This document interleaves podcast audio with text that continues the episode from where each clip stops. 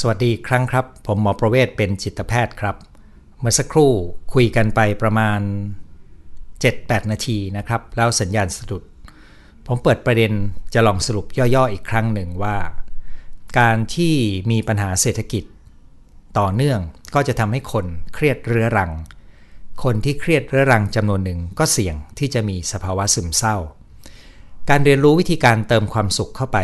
ก็จะช่วยให้ เป็นการป้องกันการ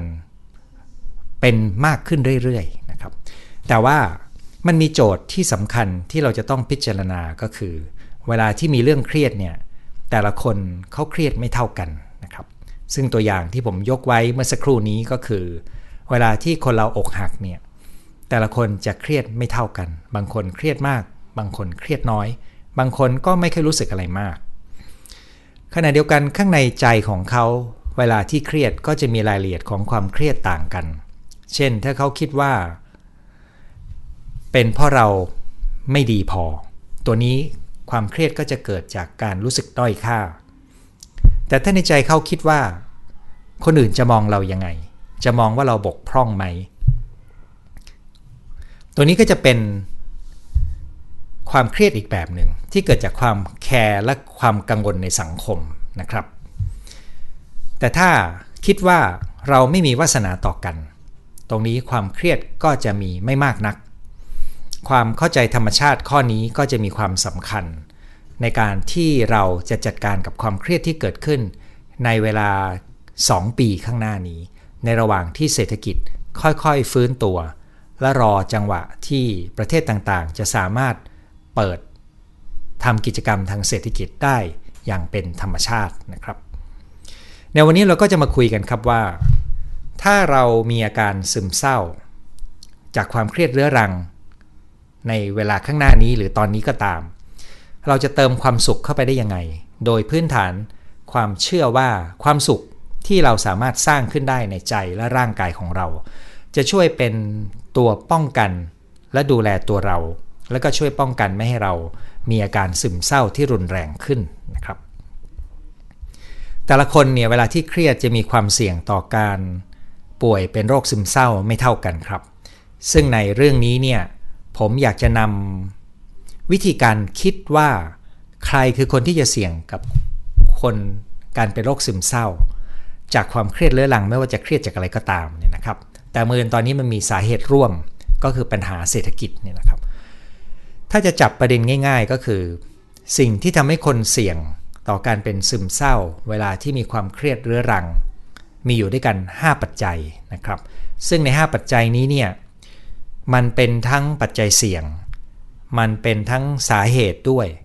และมันเป็นทั้งประตูในการแก้ความเสี่ยง หรือแก้รักษาซึมเศร้าได้ด้วยนะครับ ดังนั้นถ้าเราเข้าใจปัจจัยเสี่ยงทั้ง 5 ตัวนี้ได้ดี เราก็จะมีวิธีเติมความสุขในเวลาที่เราซึมเศร้าได้ดีขึ้น และยิ่งถ้าเราเข้าใจปัจจัยเหล่านี้ในตัวเราชัดเจน เราก็อาจจะออกแบบกระบวนการสร้างสุข ให้ตรงกับจุดอ่อนของเราได้ดีขึ้นนะครับ ปัจจัยเสี่ยงทั้ง 5 ต่อการเกิดเป็นโรคซึมเศร้ามีดังต่อไปนี้นะครับ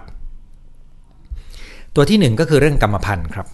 เวลาที่เราพูดถึงเรื่องโรคซึมเศร้าเนี่ยคนส่วนใหญ่จะคิดถึงเรื่องของกรรมพันธุ์อยู่แล้วนะครับ แต่อย่างที่เราคุยกันเป็นประจำว่า กรรมพันธุ์มันมีส่วนกำหนด ความเสี่ยงต่อการเป็นโรคซึมเศร้าไม่ได้มากนักนะครับ แต่มันก็ยังคงทำให้เราเสี่ยงนะครับนั้นเวลาที่ผมอธิบายเรื่องโรคซึมเศร้ากับกรรมพันธุ์ผมมักจะพูดเสมอว่ามันเหมือนกับโรคเบาหวาน เบาหวานเนี่ยเรามีพ่อแม่ป่วยเป็นโรคเบาหวาน เราก็มีกรรมพันธุ์ของโรคเบาหวาน แต่เราจะป่วยเป็นเบาหวานหรือเปล่า เราจะป่วยเป็นมากหรือเป็นน้อยนะครับ ตรงนี้เนี่ยขึ้นอยู่กับว่า เราจัดการชีวิตของเราได้ดีเพียงใด เรากินถูกต้องไหมออกกำลังกายถูกต้องไหมจัดการอารมณ์ความเครียดได้ดีไหมเป็นต้นนะครับดังนั้นตัวกรรมพันธุ์เนี่ยก็เป็นเพียงหนึ่งปัจจัยเสี่ยง ที่ถ้าเรารู้ว่าเรามีกรรมพันธุ์เราก็ยิ่งต้องใส่ใจกับปัจจัยเสี่ยงที่เหลือ เพื่อจะได้ป้องกันตัวเรา ไม่ให้มีส่วนผสมของความเสี่ยง สะสมจนไปกระตุ้นให้ระบบร่างกาย รวนจนกลายเป็นโรคซึมเศร้าขึ้นมา 2. ครับ นอกจากเรื่องของกรรมพันธุ์ก็คือเรื่องของประสบการณ์วัยเด็ก โดยเฉพาะอย่างยิ่ง ในคนที่เป็นซึมเศร้านั้นจำนวนหนึ่งจะมีแผลทางใจ เป็นปมค้างใจในวัยเด็กนะครับ เวลาที่เรามีปมค้างใจในวัยเด็กเนี่ยมันจะมีผลต่อระบบชีวภาพของเราที่เร่งเครื่องในระบบความเครียด และเรามีแนวโน้มจะกลับไปปลุกประสบการณ์ทางอารมณ์เก่าๆ เข้ามาในสถานการณ์ปัจจุบันบ่อย ซึ่งตัวนี้ก็แปลว่า มีเรื่องเล็กๆ มาสกิดไม่เกี่ยวกันเลย แต่อาจจะดึงเอาอารมณ์ความรู้สึกในวัยเด็กที่ช่วงที่มีปมค้างใจเนี่ยกลับเข้ามาได้ ซึ่งตัวนี้ก็กลายเป็นตัวที่ทำให้เราเสี่ยงกับการเป็นโรคซึมเศร้าได้นะครับ 3. ก็คือ การขาดทักษะทางอารมณ์ ซึ่งประกอบง่ายๆ เป็นการรู้ทันอารมณ์ของเรา รู้ทันความคิดของเรา และสามารถ รู้ด้วยว่าตัวเองต้องการอะไร สามารถจัดการอารมณ์และความคิดได้ ชุดนี้เป็นชุดทักษะที่มีรายละเอียดเยอะมาก อยู่ภายใต้หัวข้อที่คุ้นกันก็คือความฉลาดทางอารมณ์นี่นะครับ 4. ก็คือการขาดทักษะทางสังคม โดยเฉพาะอย่างยิ่งการไม่เข้ากลุ่ม ไม่เข้าสังคมเลย การขี้อายมากๆ การแยกตัว อันนี้ก็กลายเป็นตัวความเสี่ยงต่อโรคซึมเศร้าได้ด้วยเช่นกันนะครับ และสุดท้ายก็คือ ปัจจัยที่ผมเห็นบ่อยมาก โดยเฉพาะจากกลุ่ม แก้ซึมเศร้าแบบไม่ใช้ยา ที่เป็น Facebook กลุ่มปิด ที่ผมตั้งให้เป็นพื้นที่ช่วยเหลือกันเองเนี่ยนะครับ จะเห็นเลยว่าโจทย์ข้อที่ 5 นี้เจอกันเยอะก็คือ ความรู้สึกที่คนเนี่ยให้น้ำหนักกับความคิดเห็นหรือการยอมรับจากคนอื่น มากเกินไป พูดง่าย ๆ ว่าเอาความรู้สึกของเราไปพึ่งพิง คนอื่นมากเกินเนี่ยนะครับ 5 ปัจจัยนี้ก็จะทำให้คนเสี่ยงต่อการเกิดเป็น โรคซึมเศร้า หรือมีอาการซึมเศร้าได้ง่ายเนี่ยนะครับดังนั้นเวลาที่มีความเครียดหรือหลังจากเรื่องอะไรก็ตาม เช่นเรื่องเศรษฐกิจที่กำลังจะยาวนานเนี่ยคนที่เครียดเรื้อรังถ้ามีปัจจัยเสี่ยงเหล่านี้ ก็จะเสี่ยงต่อการเกิดเป็นโรคซึมเศร้า และถ้าเป็นมากพอก็ต้องใช้ยาช่วยนะครับ เวลาที่ผมนั่งดูบทสนทนาของสมาชิกกลุ่ม แก้ซึมเศร้าแบบไม่ใช้ยานะครับ ผมจะเห็นว่าปัจจัยเสี่ยงเหล่านี้จะปรากฏขึ้นซ้ำแล้วซ้ำอีกนะครับ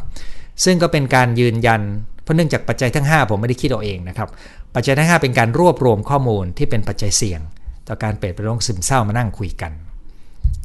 ทีนี้ก็จะเกิดคำถามแล้วครับว่าอะถ้าอย่างนั้นแล้ว ในเมื่อเรารู้ว่าคนมีแนวโน้มจะต้องเครียดเรื้อรังได้ ในเมื่อเรารู้ว่าการเติมความสุขจะช่วยป้องกันและดูแลอาการซึมเศร้าได้ด้วยนะเเราจะเติมความสุขในเวลาที่เราเริ่มรับรู้ว่าเราซึมเศร้า หรือมีคนที่เรารู้จักเริ่มมีอาการซึมเศร้าได้อย่างไรเนี่ยนะครับ ในภาพรวมแล้วนะครับ มาตรการต่างๆ ที่ช่วยเติมความสุขให้กับคนทุกคน ก็จะมีส่วนในการจัดการป้องกันความเครียดเรื้อรังได้ส่วนหนึ่ง และยังป้องกันโรคซึมเศร้าได้อีกส่วนหนึ่ง แต่คนที่มีปัจจัยเสี่ยงทั้ง 5 นี้เนี่ยปัจจัยเสี่ยงทั้ง 5 ตัวนี้กลับกลายเป็นตัวทำให้ เขาไม่สามารถทำมาตรการดีๆ ให้กับตัวเองได้ หรือต่อให้ทำก็มักจะมี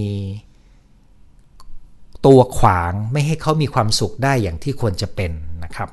พูดง่าย ๆ ก็คือคนที่มีปัจจัยเสี่ยงใน 5 อย่างนี้เนี่ยก็จะเติมความสุขให้ตัวเองได้ยาก และมันจะกลายเป็นอุปสรรคดังนั้นเราจึงจำเป็นต้องรู้วิธีจัดการปัจจัยเสี่ยงทั้ง 5 นี้ อย่างถูกต้องนะครับ ซึ่งผมจะไล่ไปทีละข้อนะครับ และถ้าไล่ไปทีละข้อแล้วเนี่ยจริง ๆ แล้วการจัดการแต่ละข้อ นอกเหนือจากจะเป็นการเอาปัจจัยเสี่ยงออกไปหรือลดมันลง ลดพลังอิทธิพลของมันลงนะครับ มันยังเป็นกระบวนการที่ทำให้เรามีความสุขได้ง่ายขึ้นด้วยตัวมันเองเลยนะครับมาฟังกันทีละข้อนะครับ ข้อแรกก็คือเรื่องกรรมพันธุ์อย่างที่เราคุยกันนะครับว่า กรรมพันธุ์มันไม่ใช่ตัวกำหนดร้อยเปอร์เซ็นต์ ดังนั้นเวลาที่เราบอกว่าเรามีกรรมพันธุ์ของโรคซึมเศร้า เพราะมีพ่อแม่ญาติพี่น้องป่วยเป็นโรคซึมเศร้าเนี่ยไอตัวโครงสร้างของยีนในตัวเรามันเปลี่ยนไม่ได้ แต่ยีนในตัวเราจะแสดงอาการออกมาเป็นโรคหรือเป็นสภาวะการทำงานของยีนตัวนั้นไหมเนี่ยอันนี้เราเปลี่ยนได้นะครับพูดง่าย ๆ เรามียีนอยู่ แต่ไม่ได้แปลว่าเราต้องป่วยนะครับการที่เรามียีนแล้วเราไม่ป่วยได้ทำยังไง ก็คือเราจัดสิ่งแวดล้อมและระบบชีวิตของเราให้ดี ยีนที่เป็นความเสี่ยงก็จะไม่ถูกเปิดสวิตช์ในการทำงานทำอะไรได้บ้าง ก็เป็นสูตรพื้นฐานที่ผมพูดประจำครับ กินนอนออกกำลังกาย แล้วมีช่วงเวลาผ่อนคลายอารมณ์ มีความสงบ มีความสงบสุขแบบง่ายๆนะครับ สิ่งเหล่านี้ล้วนแล้วแต่จะเป็นประสบการณ์ที่เอื้อต่อการที่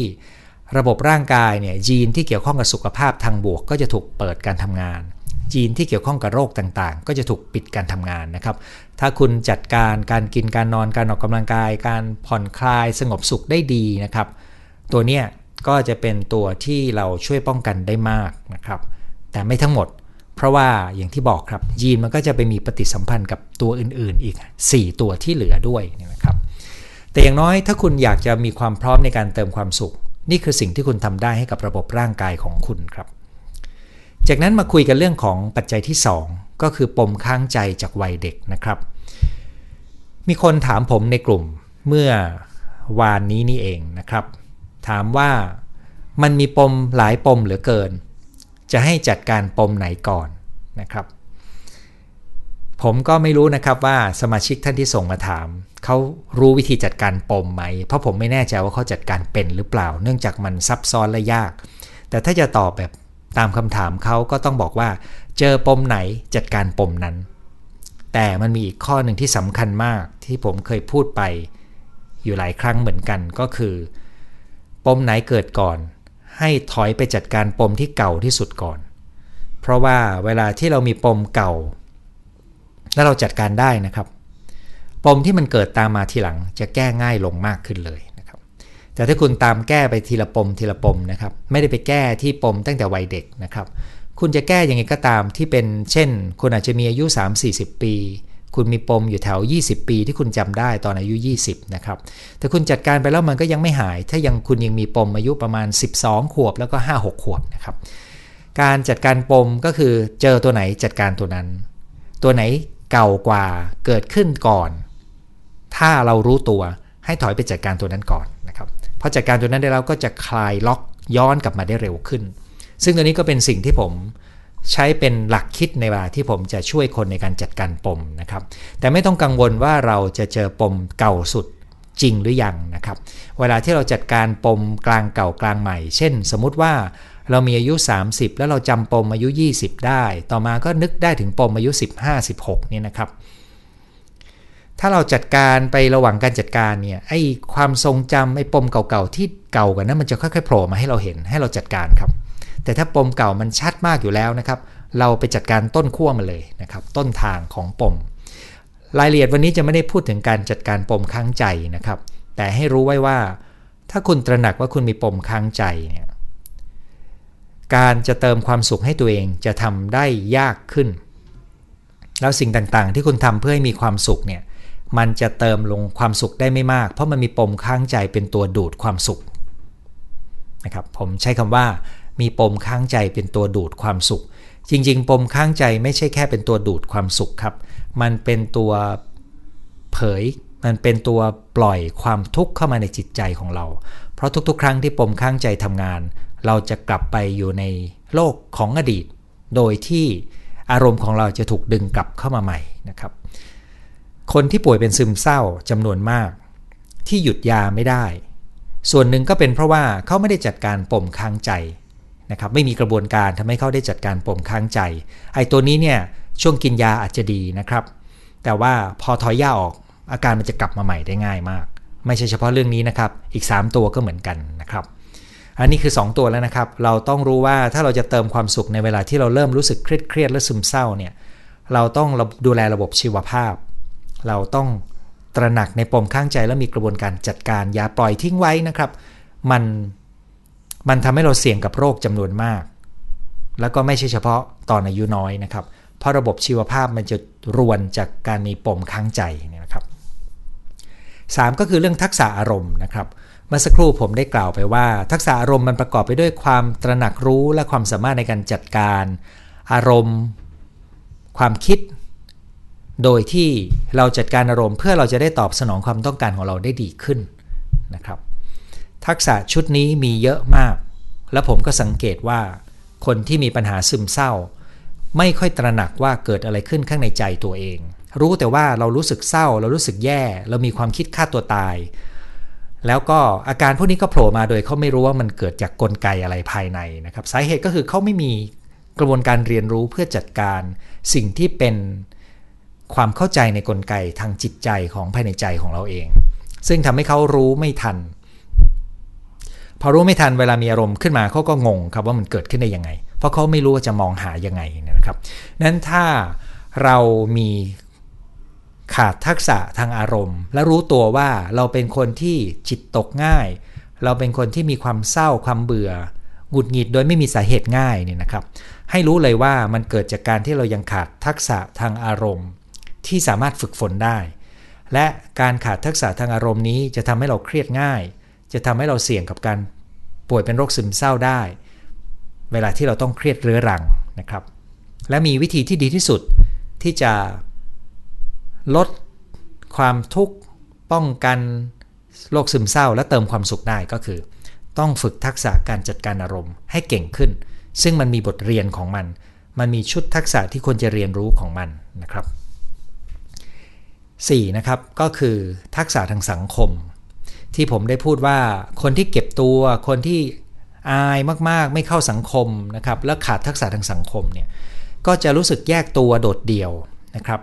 แล้วก็ไม่สามารถที่จะสื่อสารเจรจาหรือสร้างสัมพันธ์ได้ดี กลุ่มนี้ก็เป็นความเสี่ยงต่อการเกิดเป็นโรคซึมเศร้าได้นะครับ เพราะว่ามนุษย์เรานี่มีความต้องการที่จะเชื่อมโยง หรือว่าเชื่อมต่อความรู้สึกกับคนอื่น ถ้าเราสูญเสียหรือไม่มีความสามารถที่จะเชื่อมต่อความรู้สึกได้เนี่ยตรงนี้ก็จะทำให้เราเสี่ยงกับการเกิดเป็นโรคซึมเศร้านะครับ 5. ครับ ก็คือการที่เรามีความพึ่งพาหรือพึ่งพิง การยอมรับ แล้วก็ความเห็นชอบของคนอื่นมากเกินนะครับ ซึ่งตัวนี้เนี่ยเป็นเหตุที่ทำให้อารมณ์ของเราจะขึ้นลงตามท่าทีของคนรอบข้าง แล้วคนที่แคร์คนอื่นมากๆเนี่ยมักจะเป็นทุกข์ได้ง่ายครับ ในสมาชิกของกลุ่มแก้ซึมเศร้าแบบไม่ใช้ยาที่เติบโตแล้วก็ก้าวพ้นอาการซึมเศร้ามาได้ดีเนี่ยนะครับ เขาจะแบ่งปันข้อคิดเสมอกับน้องๆ หรือคนที่ยังวนอยู่กับอาการซึมเศร้าโดยที่ยังไม่สามารถ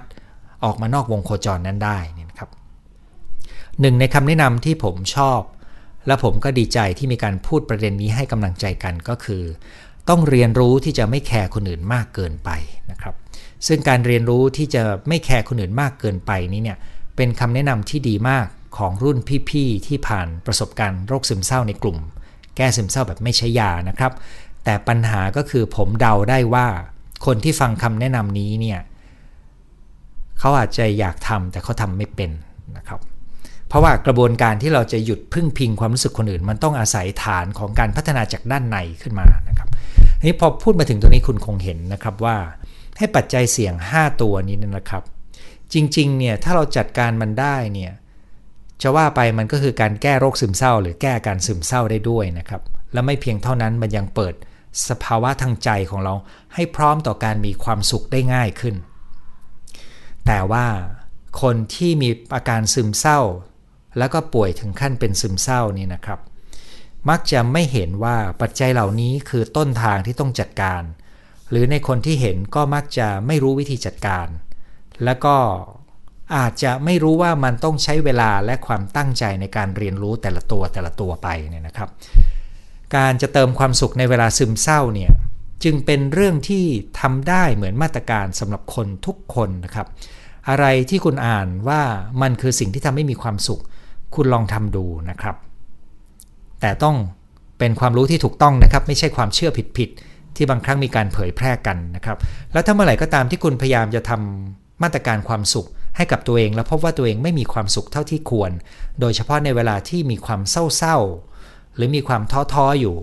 และเติมด้วยมาตรการความสุขก็ยังไม่ดีขึ้น หรือดีขึ้นไม่มากเท่าที่ควรนะครับ ให้มาสำรวจ 5 ปัจจัยเสี่ยงนี้ หาข้อมูลว่าญาติพี่น้องเรามีใครป่วยทางจิตเวชหรือโรคซึมเศร้าไหม รวมทั้งแอลกอฮอล์นะครับ เพราะว่ามันอาจจะแสดงอาการในผู้ชายออกมาเป็นการดื่มแอลกอฮอล์นะครับสคือทบทวนดูซิว่าในวัยเด็กเรามีเรื่องที่เป็นปมค้างใจได้ไหมนะครับ อาจจะเป็นเรื่องเล็กๆนะครับ หรืออาจจะเป็นเรื่องใหญ่ ๆ ก็ได้ 3 ก็คือดูซิว่าเราเข้าใจความนึกคิดความรู้สึกของเราดีพอไหม ถ้าคุณยังไม่เข้าใจโลกแห่งอารมณ์นะครับ นั่นอาจจะเป็นจุดที่คุณต้องไปจัดการ ดูซิว่าคุณสามารถที่จะเข้าสังคมพูดคุยโต้ตอบ แล้วมี สมรรถภาพที่ดีได้ไหม ดูซิว่าคุณแคร์คนอื่นมากไปหรือเปล่านะครับ คนที่ไม่สามารถเติมความสุขได้ในเวลาที่รู้สึกเศร้าๆ มักจะมีปัจจัยเสี่ยงเหล่านี้ไปขวางครับ แล้วถ้าเราเห็นนะครับ เราต้องไปแก้ที่ปัจจัยเหล่านี้ครับ มาตรการความสุขที่เราจะทำถึงจะได้ผลดีขึ้น ซึ่งตัวนี้ก็จะกลายเป็นสิ่งที่จะให้เป็นคำแนะนำในการเติมความสุขในเวลาที่ซึมเศร้านะครับ